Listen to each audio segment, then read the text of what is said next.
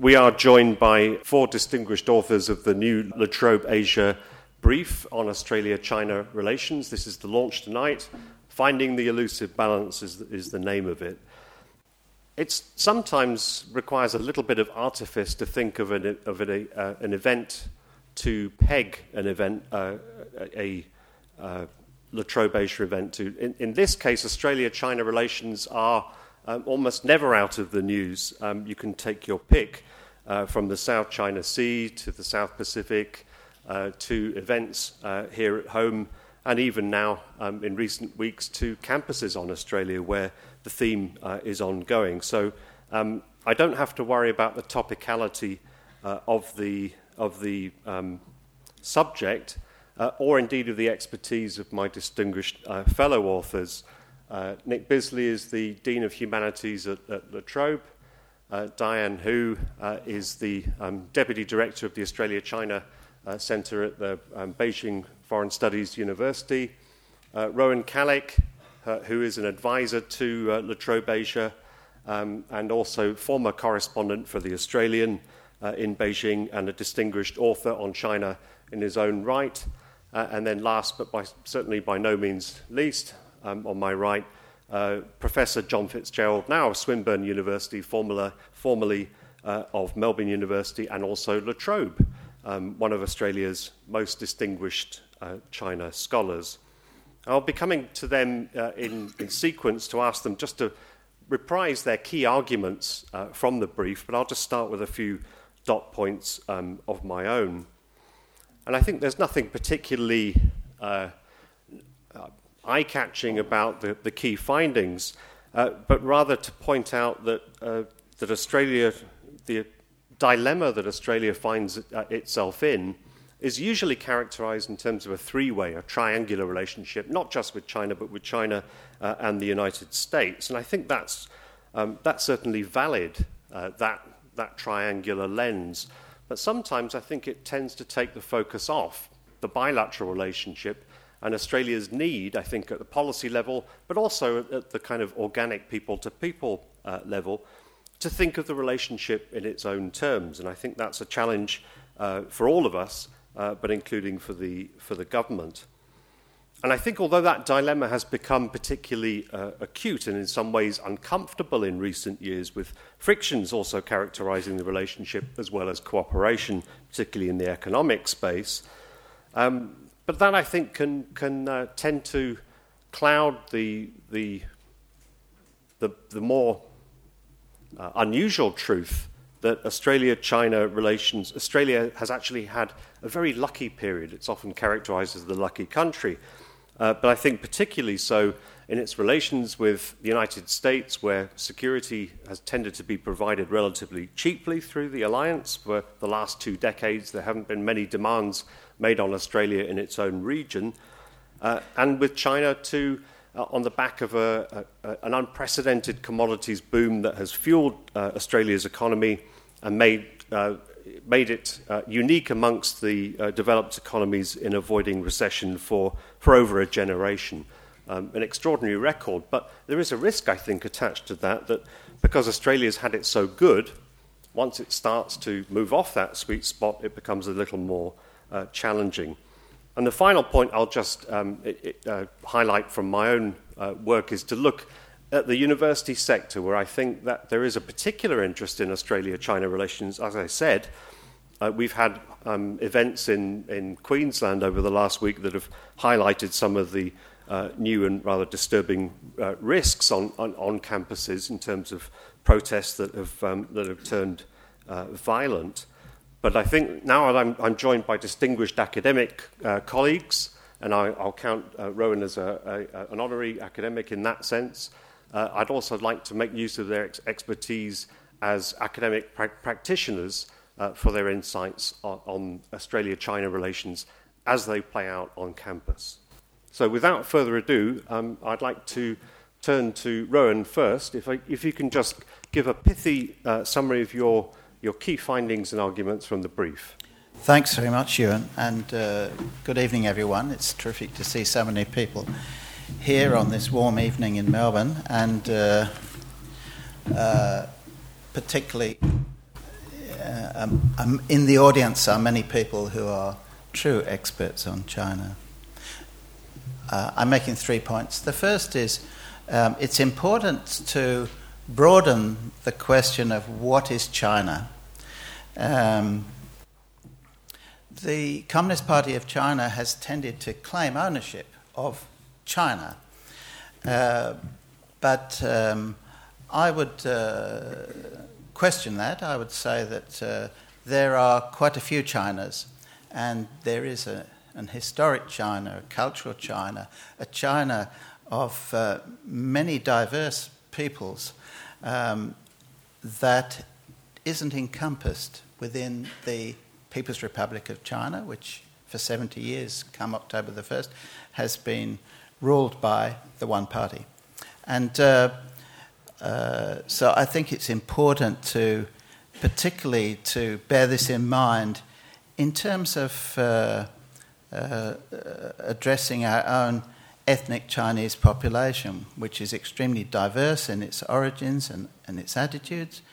Um, Chinese people are particularly individualistic. And most importantly, uh, its members here are Australians.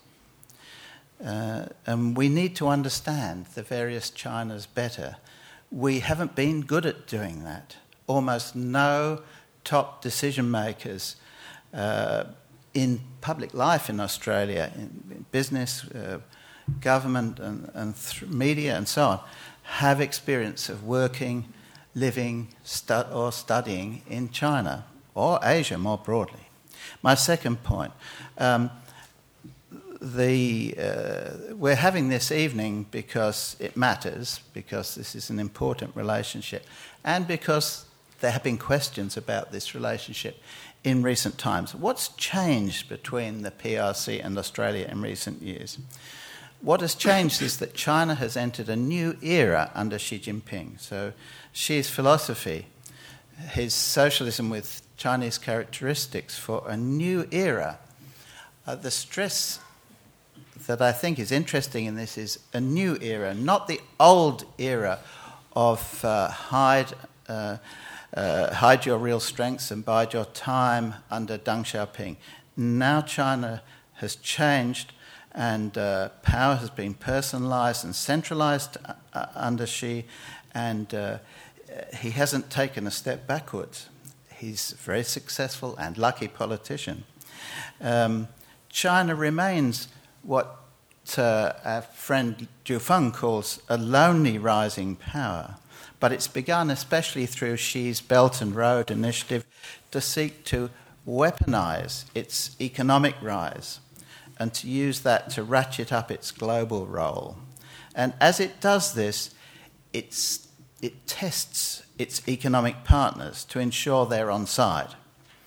Uh, in Australia's case, we passed a, an early test in that uh, a pre-Xi test, I have to say, when uh, John Howard declared China a market economy, and that enabled us to get to the starting gate to negotiate, which happened for 10 years, uh, a very comprehensive free trade agreement.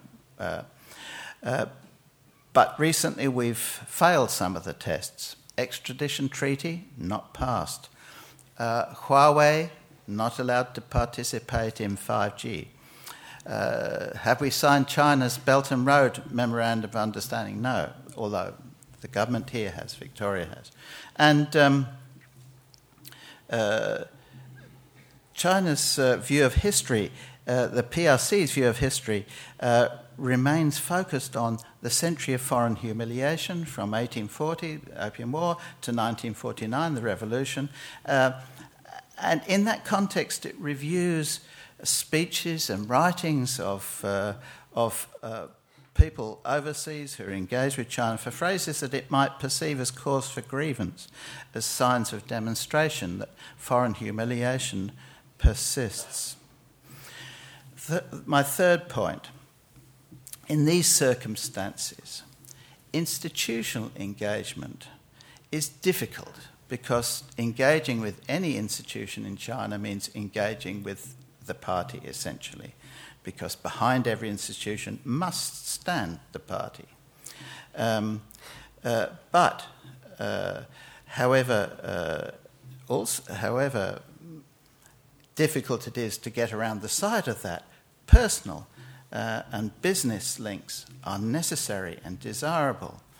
Uh, and our, our relationship with China is a thick one. Gareth Evans, a former foreign minister, used to complain that we don't have sufficient ballast in our relationship with Indonesia. We have that ballast with China, and thankfully, this is nothing, this is nothing like the USSR in the Cold War. Um, surprisingly, although our population is the world's 55th largest, we are China's seventh biggest trading partner. We are an increasingly uh, ready educator of and uh, pleasant and safe tourism destination for middle class Chinese. Uh, we're a country where Chinese businesses can learn how to operate in a Western environment and where Chinese migrants are very welcome. Indeed, probably after New Zealand, Australia has become home to more such migrants compared with population than any country in the world. And we, uh, China itself has 39 Australian studies centres at its universities, more than in the rest of the world together, run by terrific people, including who down here, uh, who really know a lot about Australia and uh, are thoroughly engaged with us. So this is this is uh, uh, what we need to treasure and enhance in the relationship, and I believe people in this room are doing that, and we're going to keep going ahead, whatever happens at the political level. Thank you. Thanks for that, Rowan. Um, Dan Hu, over to you. Thank you.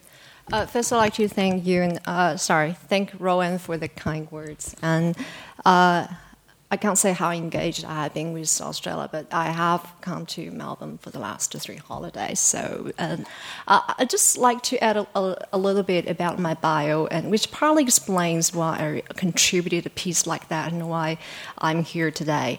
For the past five years, I've spent quite some time on China Australia bilateral events, including being Chinese delegate and also speaker to all three bilateral events targeting the young people, starting with China Australia Millennial Project and Australia China Youth Dialogue, which uh, Professor John Makeham's son Henry co founded, as well as uh, Australia China Emerging Leaders Summit. And late last year, Roy and I uh, saw, met each other again at the 1.5 track China Australia high level dialogue, headed by former Prime Minister Howard and ex Foreign Minister Li Zhaoxing. What I want to say is that it always shocked me on those occasions that how little we know about each other, yet how much we want to but we always like to know each other in our own terms and within our own framework. In that spirit, um, I try to, this is exactly what I try to do through this contribution and perhaps being here today, is I to channel this understanding by sharing with the Australian audience a little bit from my own persuasion as to how things are perceived by the Chinese and perhaps how the perception and also the gap in our perceptions fit into the trouble and conundrum we, found, we find ourselves in today. So, the original topic of my contribution is why is China pissed with Australia, and Yun kindly modified that for me. So, in the podcast, um, Matt asked me, Is the sentiment really that strong? Yes and no. An often quoted indicator, for example, would be an online survey by Global Times website in December 2017 which shows 8,589 or 59% of the 14,441 respondents voted Australia as the most unfriendly country to China in 2017. While India came second with 1,967 votes, and the US third with only 1,571. Of course, that was 18 months ago, and I'm sure that today US would easily beat Australia in that list. But is it a true reflection of the public sentiment at that time? Perhaps not, because the sampling was largely selective in that the survey was done on the website of Global Times, so it was really targeting the Global Times readers, not the general public. But I think it is a good example of how easily the public sentiment and our opinion can be swayed by the most recent events. Because the survey was done immediately after Prime Minister, former Prime Minister, sorry, Malcolm Turnbull declared in both English and Chinese that the Australian people have stood up. So that was the timing. Surveys like this really don't bother me that much. What started to make me worry is really around the same time, friends, colleagues, uh, most of whom are really well educated middle incomers, started to come to me and ask, why has Australia become anti China? And start to give second thought to their travel or education decisions.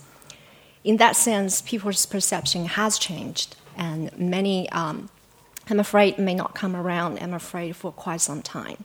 So, uh, because of the time limit, I'm going to cut it short. And if you're interested, you can uh, read. Uh, there's quite some technicalities in my contributions, which is really making the point that if we track foreign investment policy changes across the advanced econ- uh, uh, economies during the past five years, we will find that Australia stand out as being the first one to effect legislative and institutional changes against China. And the timing was about 18 months ahead of ahead of all G7 countries. So when we put all this together uh, with other decisions like Huawei, it really poses little surprise that Australia is perceived in China as spearheading an anti-China campaign. Um, of course, there are good reasons for that. If we have time, we can come to that later. And really, those reasons and sophistications are what we have been trying very hard to push in China instead of summarizing a country as anti China and starting to shout. But back to what we're going to talk about today, I'd like to summarize by raising two points. I think two things are extremely important. One is prioritize and strategize, because no one can pick all the fights. China can't, Australia can't.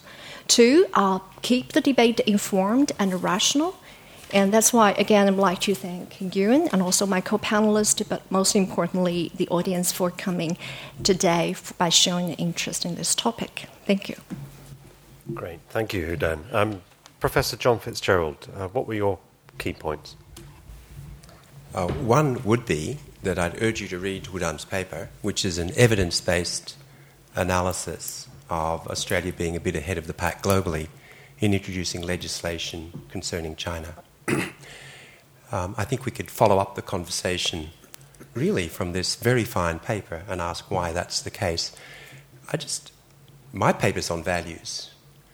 Um, but I think I'd just like to follow up on that one point in this way. I think those of us at this table all of us people who want to engage more and more fully with China. We're not the China enemy school. and there aren't many of that persuasion in Australia. I think there are in the United States but I don't think so here. Let me put it this way it's a bit like back in the 70s when I was growing up. As young kids, we could go out and buy a jalopy for $1,000, jump in, hit those back roads, no seatbelts, no nothing, and have a great time. And we did. We hitchhiked and carried on in these giant machines that hurtled around the roads, and many of us ended up dead. Australia introduced seatbelt legislation and then made it compulsory. And it was ahead of the world in doing so.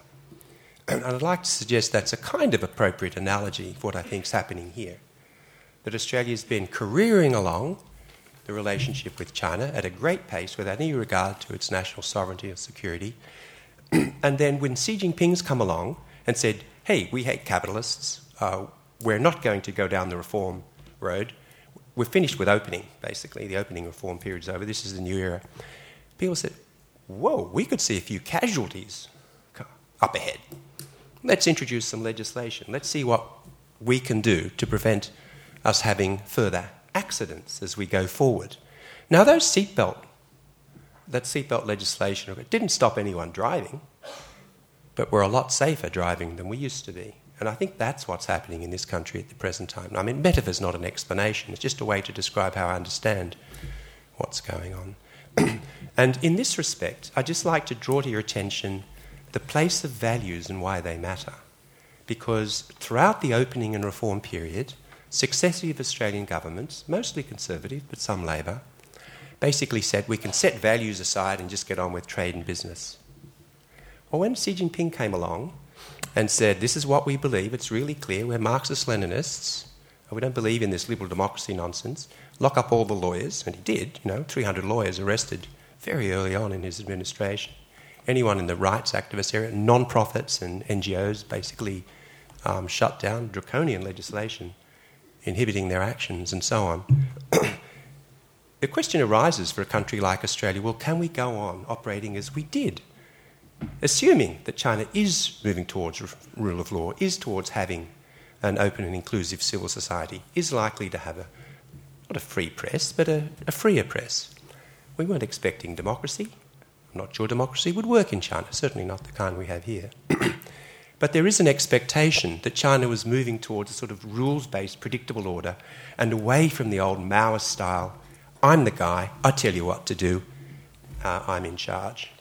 But that is what Xi Jinping has done, and it alerted many people in Australia to the risks of going forward without a seatbelt.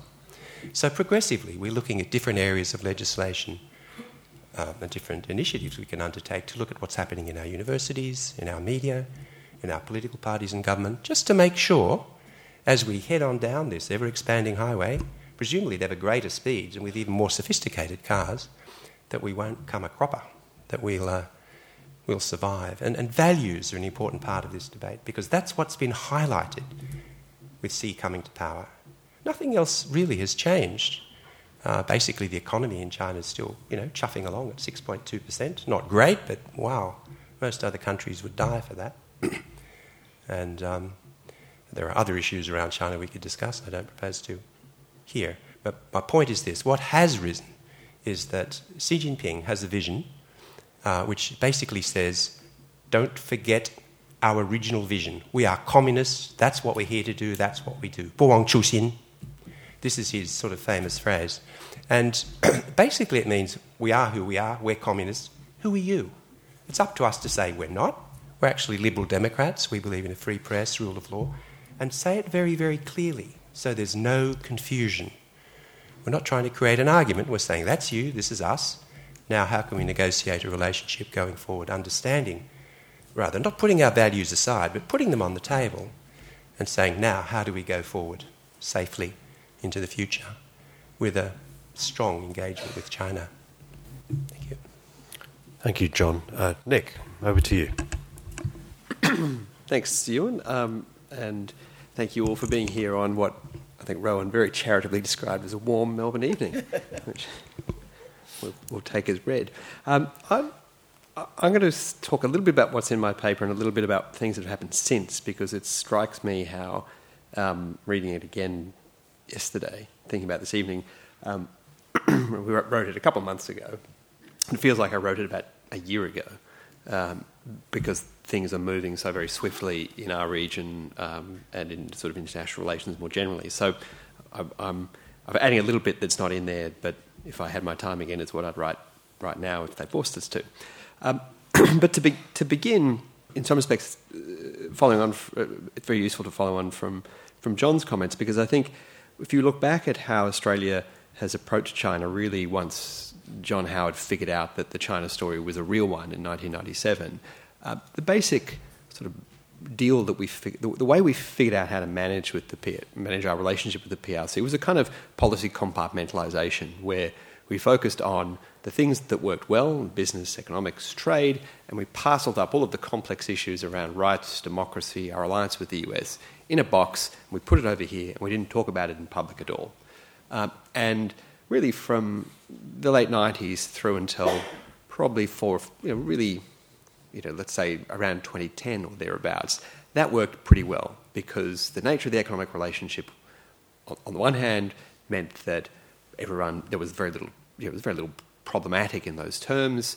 We hadn't been aware, as John said. I think that that metaphor is quite a good one. Everything seemed good, rosy, no problems, um, and equally politically, we could still sit there and, uh, and, and look at China and see what we wanted to see in where China may be going under Hu Jintao. That's to say, the kind of liberal optimism, not necessarily that China would democratize, but that, that, that growing, a growing middle class, growing prosperity would act as a kind of anchor on or, or a set of constraints around an assertive, authoritarian China, that this country was going to go down the path that everyone else was supposed to go down, a la kind of 90s liberal optimism. So we could, you know, making that kind of compartmentalization was not a tricky thing to do.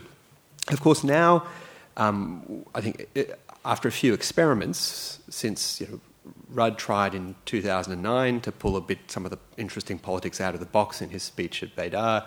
Uh, Malcolm Turnbull tried in 2017. Um, we've realised we need to rethink this, but we haven't figured out, certainly from an international policy point of view, how to do this. And, we, and I think we are still in a situation where, um, internationally speaking, I think we don't know how to formulate a policy towards China and towards the region um, which squares our political and strategic concerns with our economic interests. I think when, when you think about how John was describing a set of um, safety measures, so to speak, they're all domestic. At the international level, we haven't yet made that step.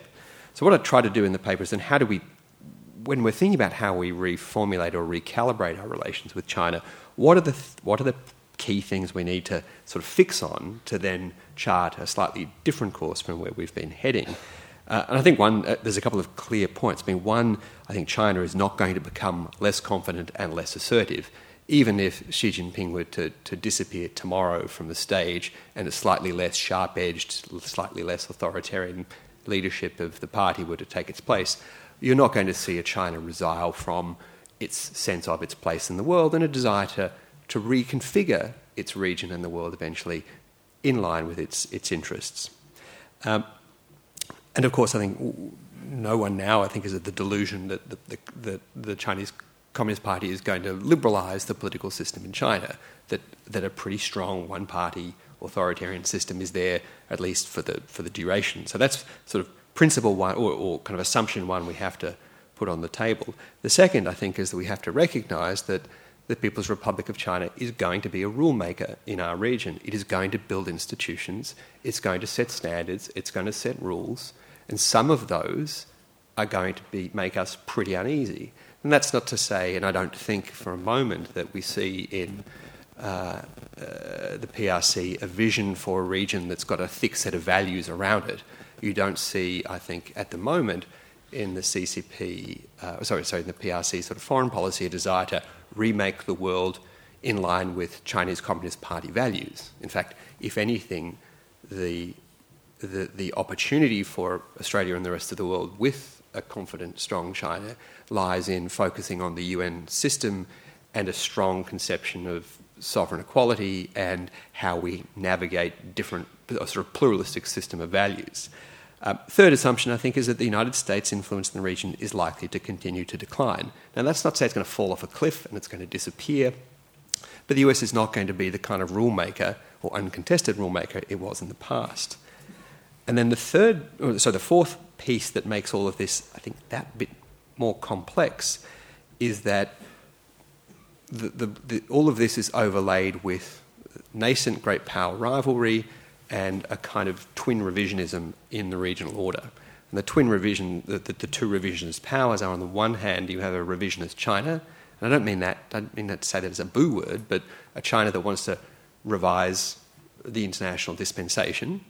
But you've also got, surprisingly, in the United States, revisionist power that wants to walk away from the basic liberal principles of the international economy as they've functioned for at least the past sort of six or seven decades.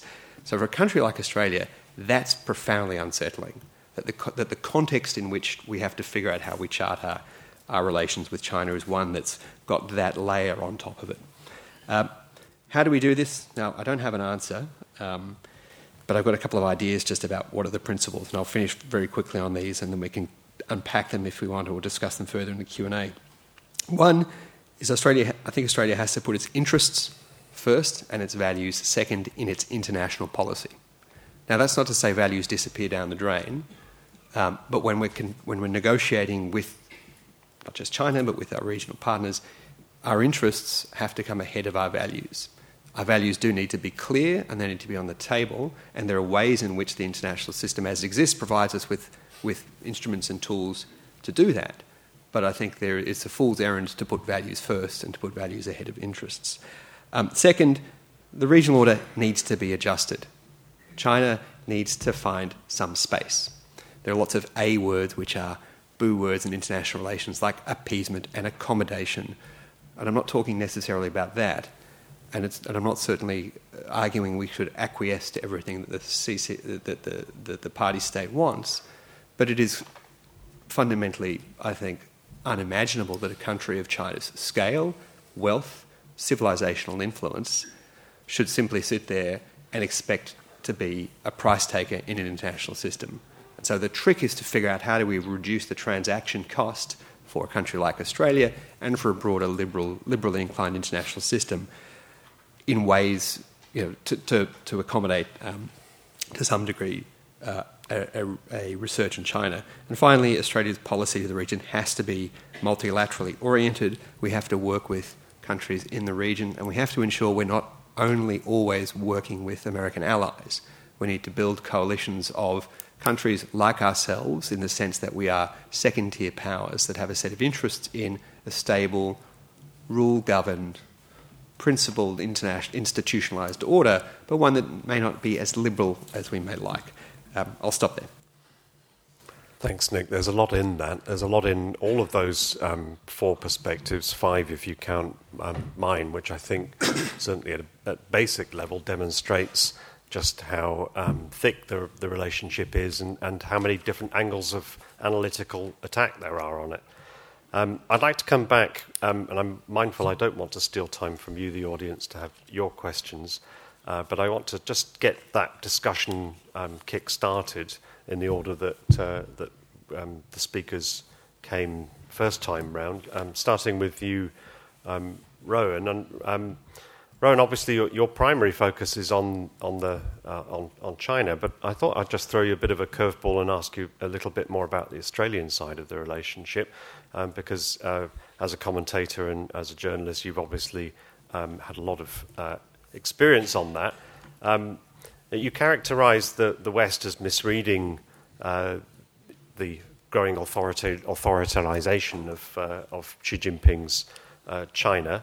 Um, do you think uh, was Australia uh, any more wishful than others? Do you think in its thinking about Australia?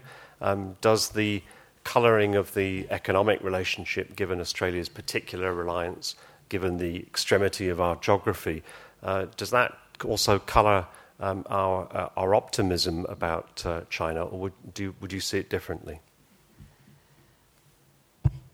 I think, and John mentioned this as well, I think that the, uh, the United States really was where, where they, the big misreading was, which is odd because America also contains uh, really the world's leading experts on China outside China. And uh, but people weren't listening. There's a, terrific book uh, now, I think 12 years old, by James Mann called The China Fantasy, uh, still worth reading. And his book uh, then said um, if people believe that um, uh, a, China with skyscrapers where people are driving cars is bound to become uh, like America, then this is just wishful thinking.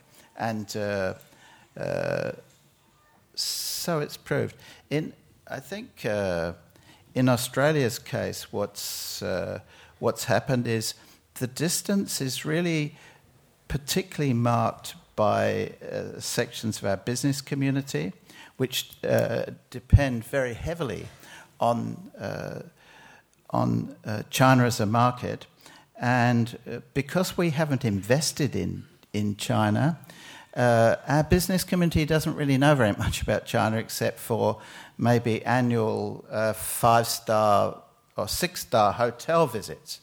And so uh, tend to feel uh, anything that disrupts the relationship uh, is uh, terrible and dangerous. And, and I think we're seeing something of the same attitude among university vice chancellors as well in Australia. Uh, certain universities, uh, obviously not La Trobe, are more marked in this than, than others. Uh, and uh, I th- I, so I think that um, uh, what's happening is uh, that the Australian public more broadly have started to turn, have started to change. I don't know if people in the room, probably everyone here, given kind of people you are have seen this Lowy Institute annual poll, the 2019 poll, is quite important because it, it shows a, a, turning.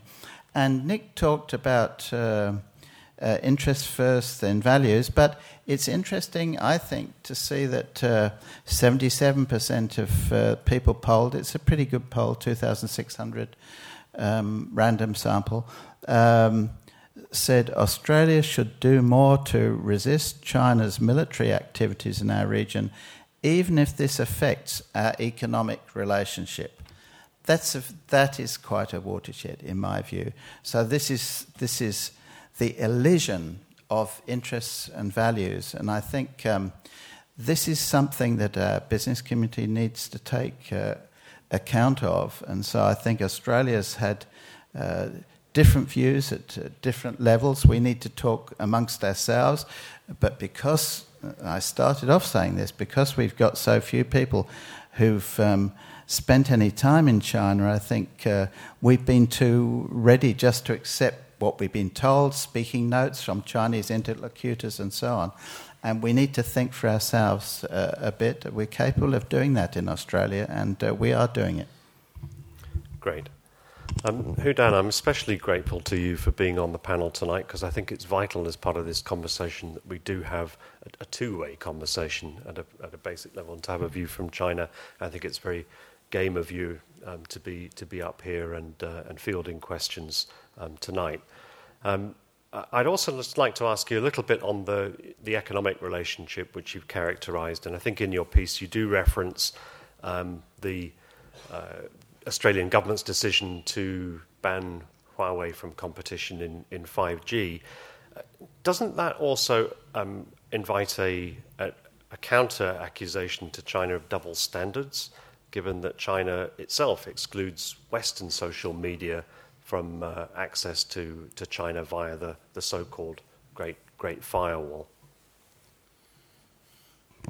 Um, First, I'd like to thank you and uh, again for asking me to contribute and also for having me here. It's such an honor. And uh, actually, part of the reasons I came is because I know all the gentlemen here. so I think I'll be in safe hands.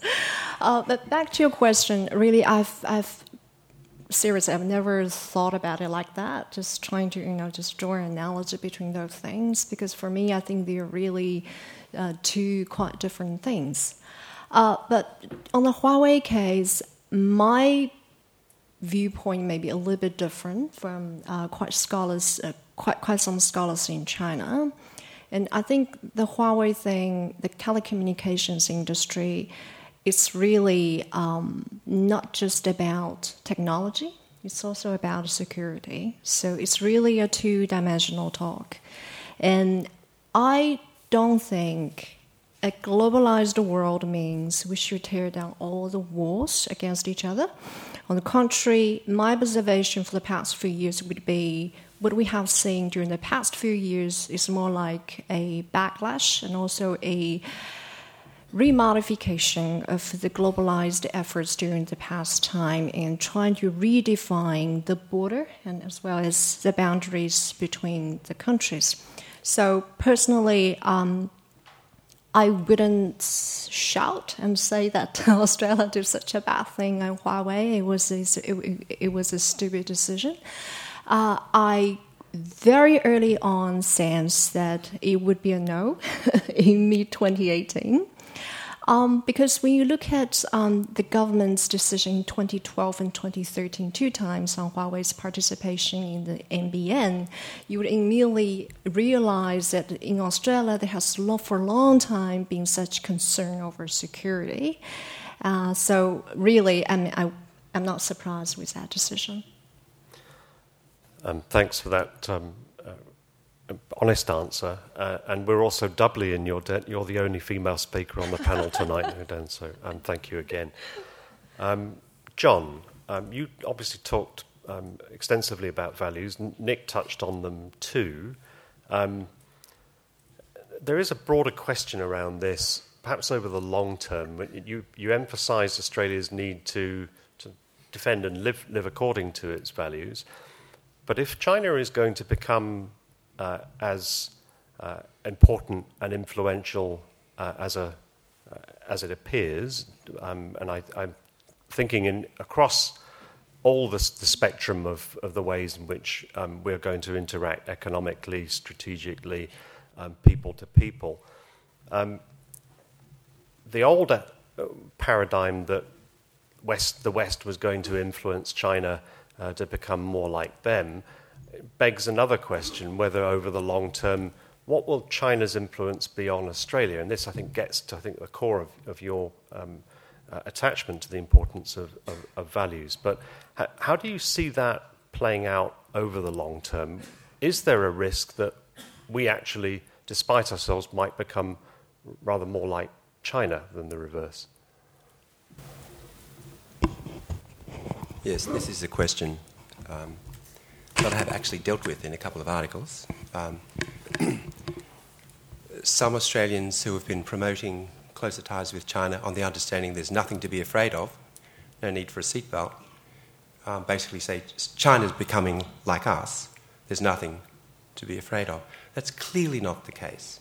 The risk is that Australia will become increasingly like China, and by this I mean corruption will make its way as into business processes as a normal and routine way of doing business.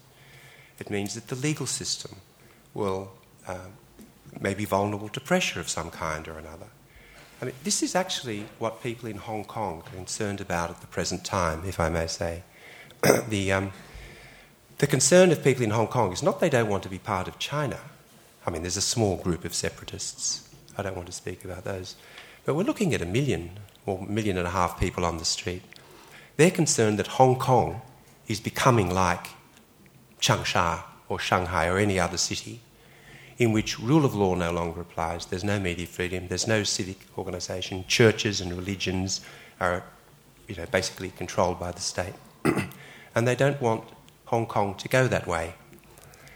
Now, uh, some years ago, um, a visiting Hong Kong delegation pointed out that Hong Kong is Australia's future unless Australia itself becomes conscious of the risks of closer alignment and engagement with China without taking due precautions. I believe that was Anson Chan made those comments during a visit here in Melbourne a couple of years ago. now, we shouldn't forget here, we're sitting here talking about you know, the best way to do this, the best way to do that, what's the best strategy. We can do that till the cows come home. Events are likely to overtake us. Things are moving very, very fast in China, in Hong Kong, and in the region. I think Nick alluded to this. What we wrote a few months ago for this publication, well, still, I think, holds in principle, may not be quite up to the minute. And if events do overtake us, as they are in Hong Kong, then they're likely to affect us in the same kind of way as they are in Hong Kong. What's happening at the University of Queensland indicates that the risks that Australian universities have exposed them to is not just influence from China, it's influence to resistance from China, to the way China behaves. So, Hong Kong students protesting for Hong Kong at the University of Queensland. I don't think people were expecting that. And it wasn't planned, but it's because events unfold so rapidly in China um, that they are reflected here because of our close engagement very, very quickly. And so I think the risk that Australia, I, mean, I think it's highly unlikely that Australia will, be, so to speak, become China. But unless we're very, very clear who we are, what we stand for, what institutions we value, whether the integrity of our institutions matter, the ABC, our universities, our political parties. If it doesn't matter, fine. You know, China can do as it pleases. If it does, if Australian people are concerned about this, they should raise their voices, not about China, but about Australia about our businesses, our casinos, our newspapers, our universities, our political parties, and our parliamentary sovereignty. And I think that is what Australians are doing. It might seem as if we're all being critical of China, actually, or Chinese Australians. Actually, most of the targets of criticism are very clear, whitey public figures, quite frankly, who've been caught up in this one way or the other, who are selling the China story without, without, regard, without regard to the risks. Thank you. Um, Nick, I'm grateful that you updated your, your analysis. Um, it's a good job you weren't um, writing for an academic journal. It probably would have been even, even longer out of date. We, um, you do mention in, in your piece, and, and, I totally agree with you on the uh, interest based framing from the Australian angle, but you also, intriguingly, refer to the need to defend red lines. So I guess that begs the obvious question where would you set those red lines? And can I ask you to do that however you choose? But I'd encourage you to, to not just take a national um, perspective on that, but also with your university hat on, given that we've talked about universities, where would you set red lines in terms of what you regard as unacceptable behaviour uh, on campuses or, or, influence in, in the relationship as we engage with our um, Chinese counterpart institutions? Um, I think the domestic side of it's actually quite easy. And I think, again, if you think about a campus context, I mean, we have rules and policies around academic freedom and all these sorts of things, and the trick is to, to follow them and not feel that, you know, um, if 20% of student revenue comes from the PRC, that that should influence what we do on campus. So I think the, the trick is not so much what the red lines are; it's the it's the enforcement of the red lines, it's the it's the following of the rules. But uh, and again, I think domestically, that in some respects, that argument is um, not just the decisions about where those things are is not just easier to um, to identify where they are and what they ought to be. It's also they're also much more straightforward in terms of policing. So we can set rules that say you can invest here and not there. Um, all of that, you know, we, we have these rules around expression, all of that sort of stuff. And I think that's easier. What's much harder, and which I'm, I can't pretend I have a clear answer on, is what are red lines geostrategically in the region? What is it that China could do that we think um, is sufficiently revisionist to go beyond the pale? You know, what's the what's the stuff over which, and then you know, to put the, the, the, the really hard question, what's the stuff over which we would fight? What's the stuff over which we would because I think that Lowy question is one of the most weaselly worded phrases. Um, they usually do this with. I'm a real skeptic of polling on foreign policy when you do one poll once a year. Um, I know enough about political science polling to know you've got to do lots and lots of pollings to get anything like a trend line that makes sense. But, and so if you pitch a question like, do you think Australia should take military action to push back on China, even at the cost of our economic interests? Sure. Should Australians die to do this? That gets people to think a little bit more sharply about things. Um, and, you know, I was involved in, I've been involved in a couple of research projects about whether Australia should get involved in a fight over, for example, the disputes in the East China Sea, um, or over Taiwan. I think the South China Sea is actually a bit of a distraction. It's, it's one where there's conflict is least likely. Um, but if, and, and, you know, we, we, Xi Jinping has said um, that the Taiwan issue is not going to be left for the next generation. And we don't know whether that's actually true, but let's, let's, let's imagine a scenario not too far into the future in which we have a, a proper military crisis over the status of Taiwan. What, what do we do there? Um, and, and, again, the answer will always depend on what are the circumstances under which it occurs. Um, but if there were, you know, one of the things I think is if there were a unambiguous move in which China, China took the first step um, to militarily take Taiwan uh, then I think that's something over which Australia needs to, would need to take a stand to the point where we're willing to shed blood. Uh, because that, that, that's a, you know, I would take it as a breach of international law. Now, you know, it's arguable. What's Taiwan's status? Is it a state? You know, most UN members don't recognise it. But, you know, by, by all means, this, is, this would be the invasion of another country. Um, and, you know, that's, that's a red line for the United States. And, and I think that's the issue that we need to think through when you're talking about red lines. What, and you know, thinking a little bit extemp on this, but I think when you go outside Australia, thinking about what is it, what are the actions um, that China could take that we would consider, uh, you know, not just we don't like it, but unacceptable to the point where we would work with others to push back.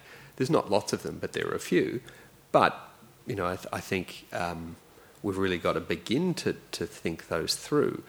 Given I've said, you know, I'm someone who's on the record saying, um, intellectually speaking, we need to adjust the regional order to, ref- to, to um, reflect the changing dispensation of power, that means we have to give some ground.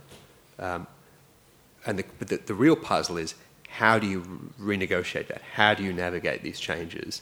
Um, because historically we know renegotiating international orders is really hard and tends to only happen after very big and very nasty wars. I want to turn it over to the um, audience now. Um, can I ask you? We'll take questions one by one. I think we've only got one microphone, but could could you please um, identify yourself, uh, keep your question uh, as short as possible, and uh, make clear who it's directed to, uh, and um, learn from my mistake at the beginning. Just wait until the microphone comes before you start speaking. Uh, so I have a question for um, John. Um, so, my name is Cindy. I'm an Asian Studies major from Monash University, and I'm quite heavily involved in the Australia China space. Um, so, as Diane said, I've been involved with a couple of conferences like ACELS um, um, and things like ACYPI here in Melbourne.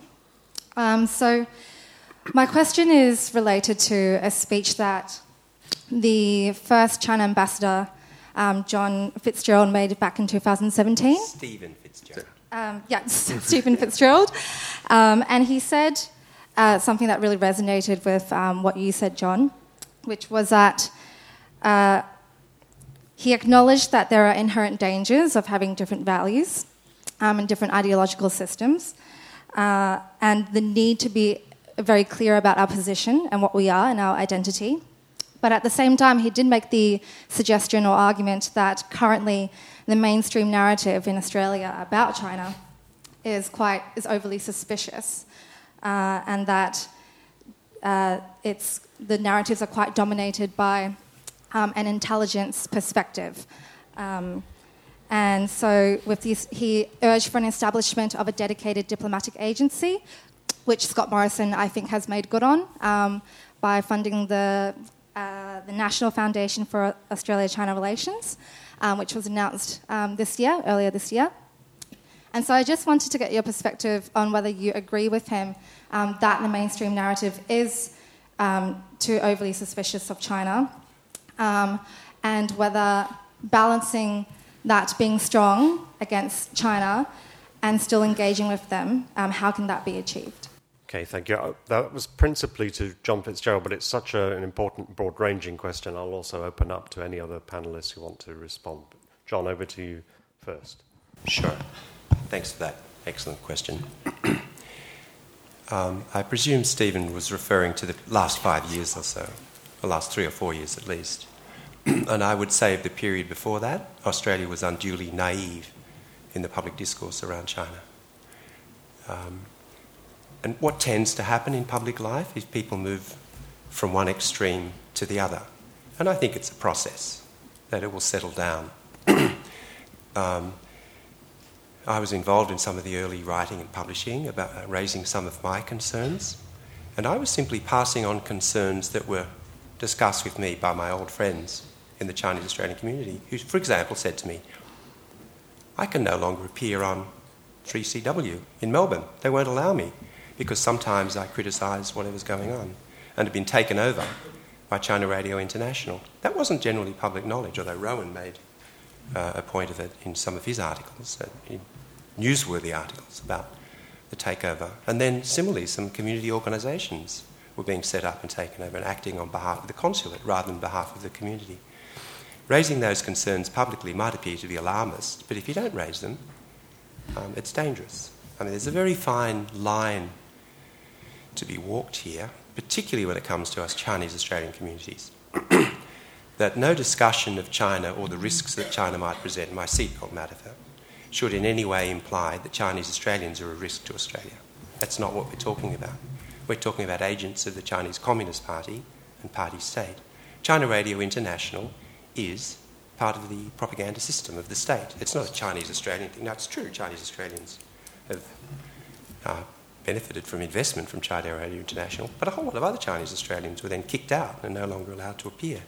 And direct broadcasts from Beijing were sort of coming out over the radio. now, I think what we're seeing then, in just bringing this to public attention, people say, that's alarmist, that's concerning. No, it's not. It's just a fact. And if people are initially alarmed, I think it's because they're initially naive. Um, and I think it should be fairly routine that we have critical commentary on China, as we do every day of the United States. There isn't a day passes without some you know, really um, serious criticism of issues around gun control in the United States or around what the president's up to at the present time. That shouldn't be stopped either. It's not alarmist, it's just commentary and reporting, and it has a place in the public life of any democracy. Because democracy is ruled not by the government saying this is what we plan to do, we're going to move this way or that way with China. They listen to their communities, or at least communities should demand to be listened in relation to international relations. And similarly, the values debate. The values thing isn't something embedded in foreign policy documents. We believe in blah, blah, blah. The values are actually embedded in civic life. If we believe in democracy and freedom and rule of law, um, civic equality, this is not because it's in a foreign policy document and we're acting it out. It's because that's the way Australians expect the world to work. Now, of course, it doesn't quite work like that. And every day there are new exposures of other issues in Australia corruption in politics and so on. This is universal. We're not targeting China as uniquely corrupt or anything like that.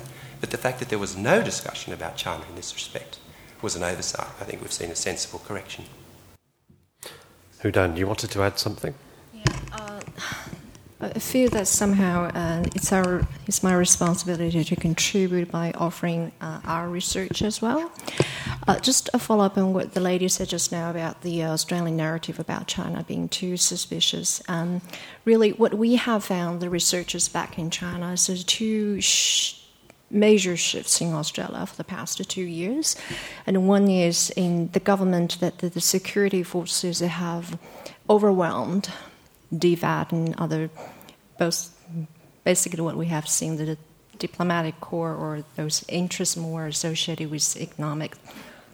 And Another one would be the shifting landscape in media, and we have done uh, really comprehensive discourse analysis, including interviews and surveys with people, and we have identified a really major shift in Australian media for the past two years, and we have heard from Australian scholars, more moderate ones, who wouldn't criticize China, but who tend to give a more balanced picture about China and China's stories, wouldn't get their pieces published by the Australian media. We have heard of quite some instances like that. And also, um, Uh, really, I mean, about the earlier question, I know this is a question that's not discussed that much here in Australia, but among Australians in China, a lot of them really talk about this. And I did raise this question to an, a, delegation by really leading ANU scholars back in China and ask them what we are seeing right now, the security forces, you know, taking the power. I mean, is this a blip or is this an ongoing trend? And really, I mean, for them, they find it difficult to answer. Sorry. Yeah. Rowan, you wanted to add yes, something? The, um, two little stories. One is um, when uh, Hudan was mentioning, we, we, were both at this um, dialogue in Beijing at the end of last year, and uh, uh, members, not Hudan herself, but other members of the Chinese delegation were saying uh, Australian media very critical of China. This is uh, overcritical and so on.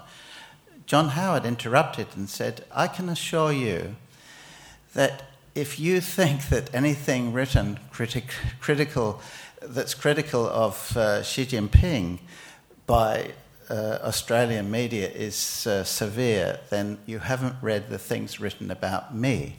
And uh, I think he made a very good point. You know, this is.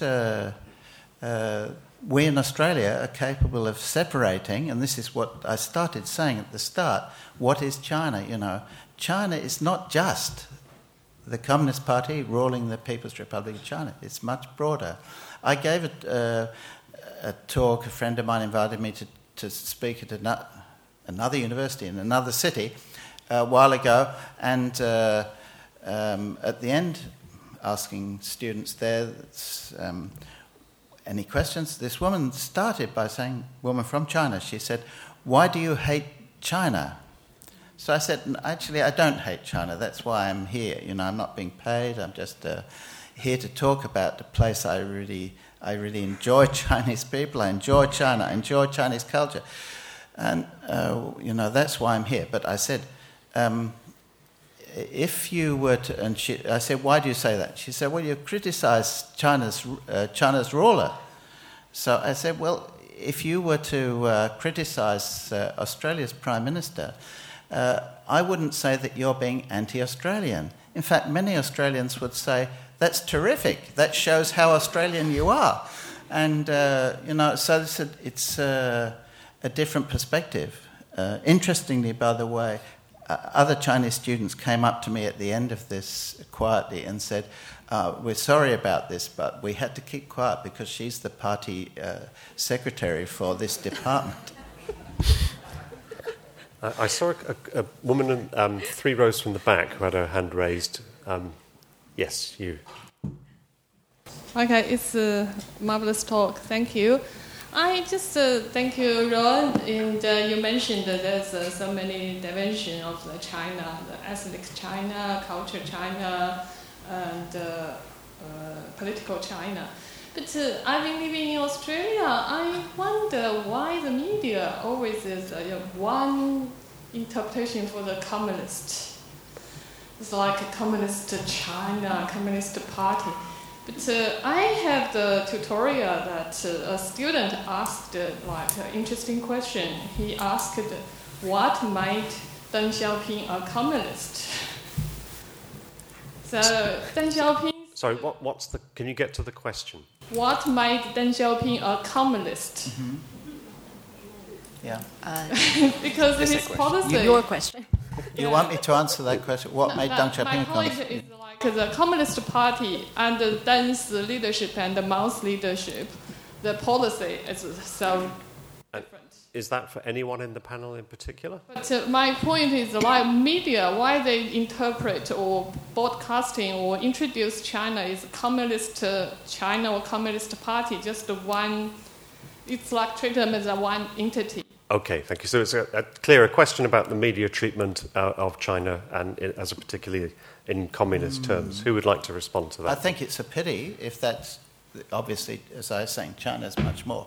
But uh, Xi Jinping, so we, if we go forward to Xi Jinping's uh, new era now, he, he has said, you know, north, south, east, west, and centre, the Communist Party rules all. You know, this is a, this is a very important organisation. Uh, nothing can happen in China without uh, the party knowing and approving. This is quite uh, makes it unique in the world, and so I think it's hard to avoid if we're talking about the People's Republic, we're talking about the Chinese government. I think quite hard to leave it out.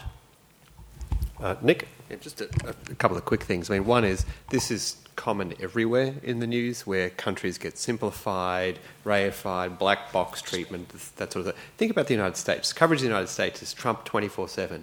This is a country of 300 million that's, you know, it's, you know, it's the, and our colleagues up at the US Study Centre in, in uh, Sydney run a whole program that's called Meanwhile in the Rest of America. You know, so, so I think this is not alone to, to China. And then I think because over the past couple of years, as John said, you know, with the sort of pendulum has swung, um, and there is a lot of focus on these issues, and they have a kind of rhetorical richness around them. If you're, you know, if you're in traditional media, you're desperate for any kind of click. So any sort, so so it, it's sort of par for the course in some respects in terms of media, and, and some of the things is is our responsibility as universities, as um, contributors to public debate, is to constantly remind, you know, people about the complexity of China. And I, you know, I often find when I, in my writing, you know, you, you don't want to say China, you want to say the PRC, you want to say the CCP, um, but there's only so many different times you do, can do that. It gets clunky, you know, and, and so you want your sentences to flow neatly, so you end up saying China and the, the Chinese, and so it's so we understand how it can happen, and the challenge is constantly trying to contextualize that and to provide this precisely the sort of point that Rowan was making. John, you want to Just briefly say on a historical point, I think the term communist China was used in the time of Mao Zedong. In the time of, Mao, of Deng Xiaoping, it stopped being used, as if to illustrate your point. People didn't refer to communist China in the Deng Xiaoping era. They referred to China under Deng Xiaoping or the reforming China. If the term is coming back, it's because Xi Jinping has basically said, Buwang Chuxin, I, I, you know, I'm, I'm, I'm the next Mao Zedong. You mustn't forget the, the origins of the party. The Buwang Chuxin phrase actually refers to the 1921 First Party Congress and the Declaration of First Party Congress, which basically says we're Marxist Leninists, we're here to take over the world. And he says, you know, we mustn't forget this. Um, so the word's coming back again, and, and with good reason. The other thing is this, I guess. The Communist Party is an organisation, and as an organisation, it controls everything. And you know, the Organisation Bureau and the Propaganda Bureau dominate um, personnel appointments, and all media. And so to say, not to talk about the Communist Party as an organisation is an enormous omission because it is the great, the most powerful organisation on earth, probably. Um, hello, I'm Aaron Soanes from the Australian APEC Study Centre. Uh, so just picking up on um, John and Nick, um, I guess I'm concerned about uh, Australia and the US uh, compromising their values in the way they respond to China. So, for example, um, on investment policy. Um, so I think the difference between the Huawei case and social media is that there are international agreements around investment policy, um, uh, whereas that doesn't apply to services like social media. Uh, and uh, arguably, there could be a rules-based framework where countries uh, sort of guarantee that security uh, in exchange for um, uh, allowing those um, allowing that investment to come through. Um, uh, also, the U.S.-China trade dispute seems to be settled, be, trying to be settled outside the rules-based framework. Uh, so, how can Australia bring the U.S. and China on board into uh, a multilateral approach uh, rather than sort of these power games that we seem to be Okay, thank you. I'll throw that to Nick first, but I'd also be interested in Hou Dan's uh, opinion on that. So, um, Nick, does um, Australia have a, with a extre-? The short answer is with extreme difficulty, um, because I think, in, in fact, from a, if you take a narrowly kind of rules-based approach, I mean, I think the way Australia has handled um, the question of PRC investment in China or other investment, sorry, in Australia or other investment in Australia, it's been fairly clear, fairly transparent. A few, a few clunky ones around firm and communications, but on the whole, the rules are clear. We largely follow them. There's a bit of there's a lot of discretion once you get above a certain point um, when you get into sensitive areas. Where I think what I think you're getting at is concerns that we've got around the politicisation of the economic relationship between the US and China, um, and the risk either of a kind of return of mercantilism on a high level or potentially even worse, where the US and China strike some sort of set of rules that are purely in their interest and the rest of the world has to pay the price.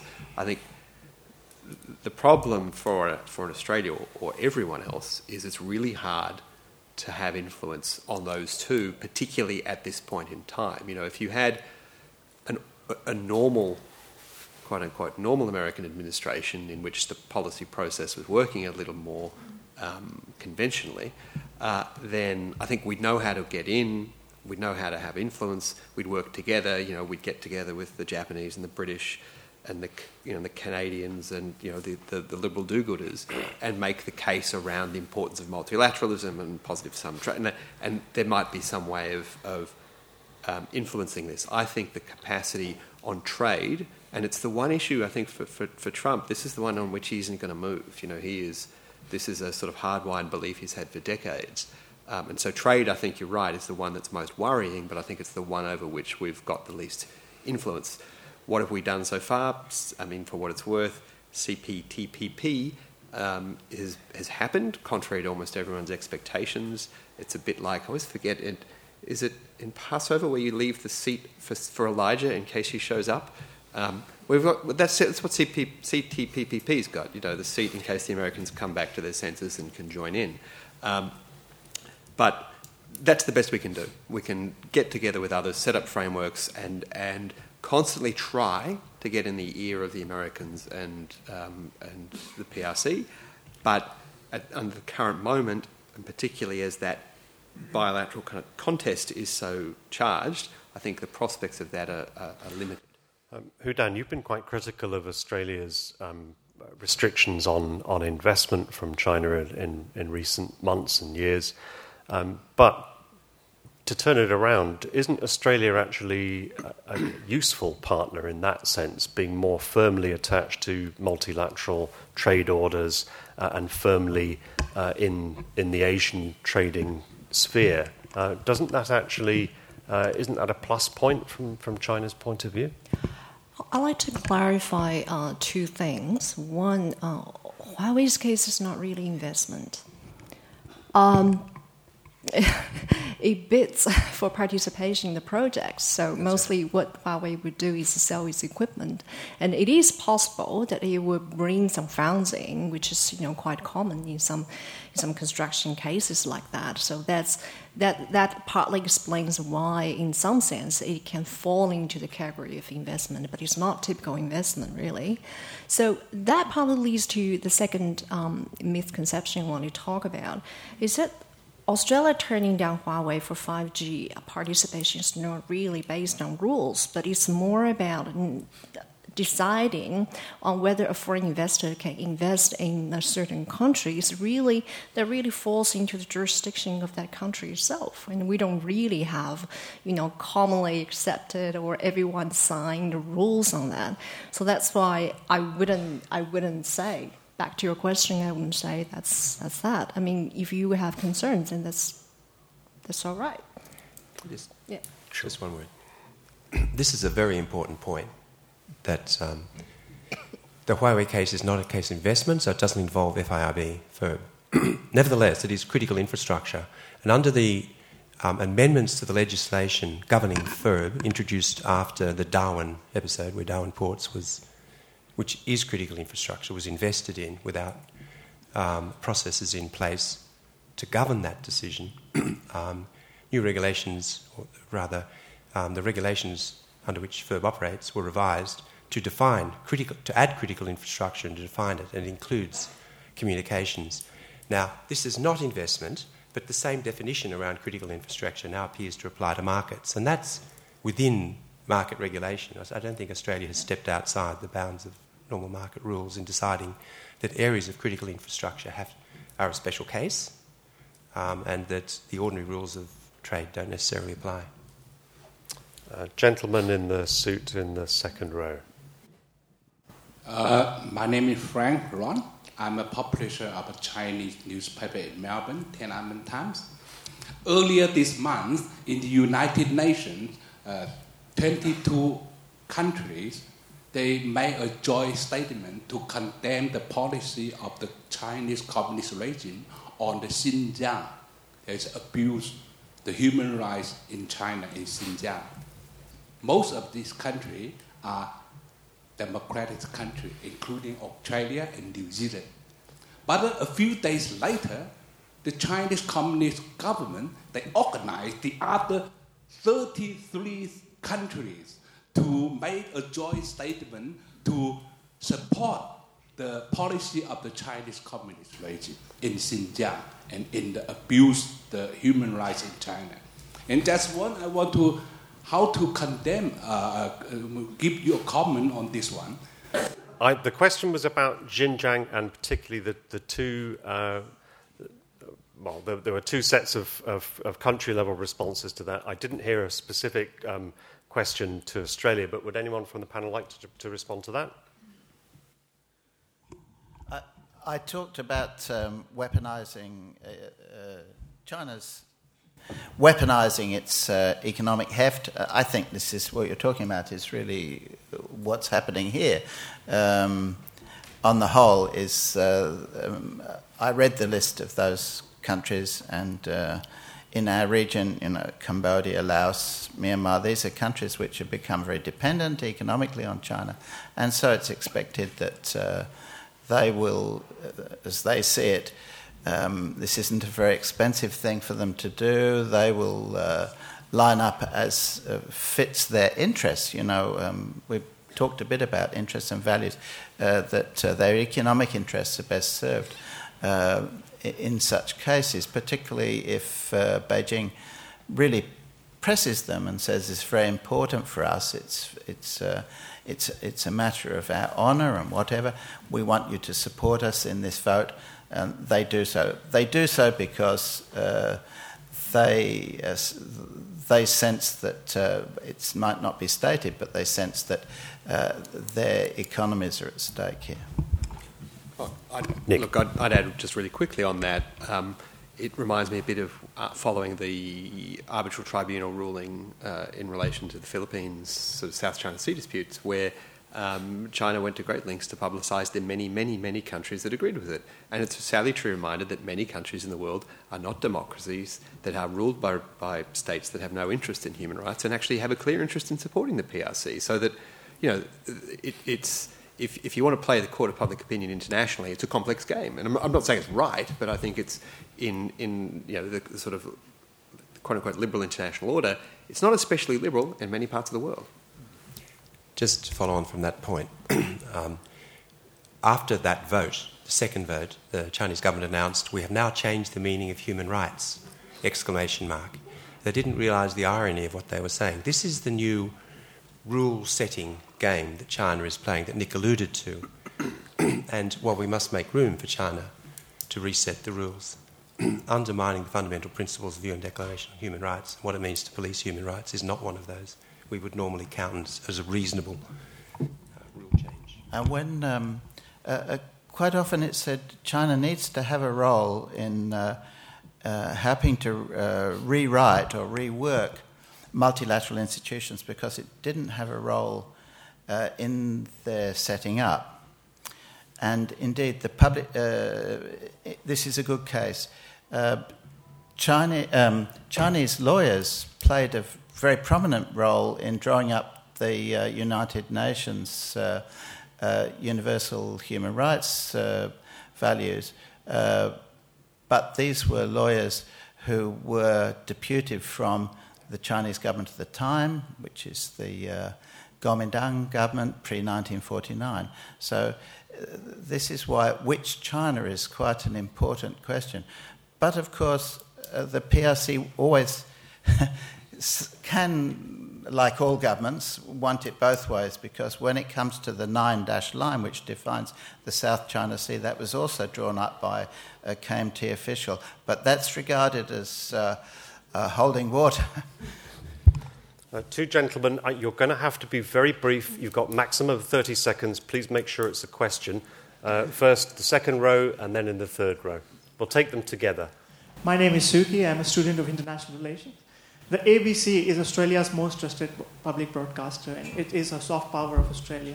Why is it banned in China when Australia is not banning Chinatown or Chinese New Year? Or Sorry, why, why is it what on China? Why ABC is banned in China? Banned. Banned in China. Okay. Thank you. Thank you. And then if you could pass it back.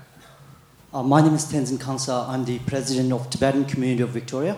My question is related to Tibet issue, which is, you know, China uh, think that Tibet issue is inalienable part of China, whereas I say that you know is the inalienable, inalienable issue of China, which not gonna escape, and we are alive and we will fight uh, until the uh, the dialogue will uh, you know restored. So my question is, you know, um, Tibet's been forcefully and illegally occupied uh, in 1959, and in the last 60 years, we've been we're, suffering. We're, we're trying question, to. yeah, sorry to interrupt, but, but, we have to limit the time, and we're specifically interested in Australia-China relations. So, if yes. you have a question, could you relate it to I'm, Australia-China I'm relations? citizen, and I can't go to Tibet. This is where I'm from, and I can't go to meet my family. It's been like you know, uh, so many years, and I can't see my family. I understand so, that. So, so I'm Australian citizen. That's so, what's the I'm question? The question is, will my question goes to who that will you be able to influence the Chinese official to negotiate or dialogue with the Tibetan envoys to issue, solve this issue? Okay, thank you. Um, so the question was to anyone on uh, the position of the ABC. Again, a lot of questions on media, but the question about whether the ABC is banned in, in China. Um, anyone from the panel care to respond to that? John, first. There was a, a period um, between what 2014, 15, and 2017 when it wasn't banned, and that's because the ABC agreed to do away with its Chinese language news and current affairs unit, so that it wouldn't say anything offensive in the Chinese language. When that was done away with, the ABC was accessible through um, Shanghai Media Group platform uh, based in Shanghai, so anyone could see it. Um, when um, the ABC, following Media Watch and others reporting on this, um, indicated this was a betrayal of editorial principles in the ABC, why are you going to ch- shut down your Chinese language community voice in order to appease, or in order to secure a deal in China? the ABC was compelled to reinstate that, and once it was reinstated, it was banned again. So the conditions for doing business in China are not consistent with Australian values, which is to say, the Chinese Australian community has a right to read ABC material in Chinese language. there are editorial principles governing freedom. They cannot direct them not to criticise the Communist Party, and so on. It's a clear case, I think, in which values were compromised, which led to a beneficial outcome, and which, in the end of the ABC, in the end, um, disgraced ABC management. Um, Dan Hu, did you want to say yeah, something? I, I, I try to. I try to. Um, it's an interesting question why ABC is banned. Uh, I think another question you asked is why the Australian or Sydney Morning Herald not banned in China. well, it definitely shows something about the ABC, and I think um, that's, that's, that we can, we can start from there. But let me take a step back, and I want to remind uh, our audience that somehow it's really important to explore why instead of making a judgment. You know, Connie say anyway that you did this wrong. Why did you do that? You're being evil again. I mean, no one would do something for, for, for no reason. And what I want to warn you is that really, I mean, if you have the chance to go to China and really understand the situation, they're a huge country with such diversity, 56 ethnic groups and also 1.4 million, 4 billion people, you would easily understand like all the, uh, all the other countries in the world, China is facing a lot of challenges in its governance. And the social media and all this, you know, the emergence of internet has been a very important one. So I would say, taking a step back, that you would see learning curve for everyone, for every country, and including China. Thank you. I'm afraid that's all. Um, with apologies to those who didn't get a chance to ask their question, um, we have to wrap up um, the event here. Yeah, I'm sorry. Well, that that itself is uh, something that you're. Uh, that's the answer to your your question. If it wasn't answered, it wasn't answered. The, the, the, issues are tough. The dialogue um, is obviously going to be one that's on, ongoing. Our attempt at La Trobe Asia in airing these events uh, is to make sure that the, the hard issues are, are tackled. And I think our, I'd like to thank our panelists, firstly, tonight, for being courageous in, in uh, giving up their time, but also being honest and upfront about their, their opinions. Also, to you in the audience, give us your feedback about the, the brief. As I say, this is not an issue that's going to go away. It's, it's multi-layered, multi-dimensional, and in fact, it's going to define, I think, a lot of foreign, Australia's foreign policy bandwidth for the foreseeable future. Uh, as John Fitzgerald said, democracies uh, don't just have uh, a feed from above; they do depend on uh, feedback from below and grassroots. So, uh, in, in, our small way, and you in, your, in yours, I think, can play a part in that process. Ladies and gentlemen, please. Um, thank the panelists tonight and thank you.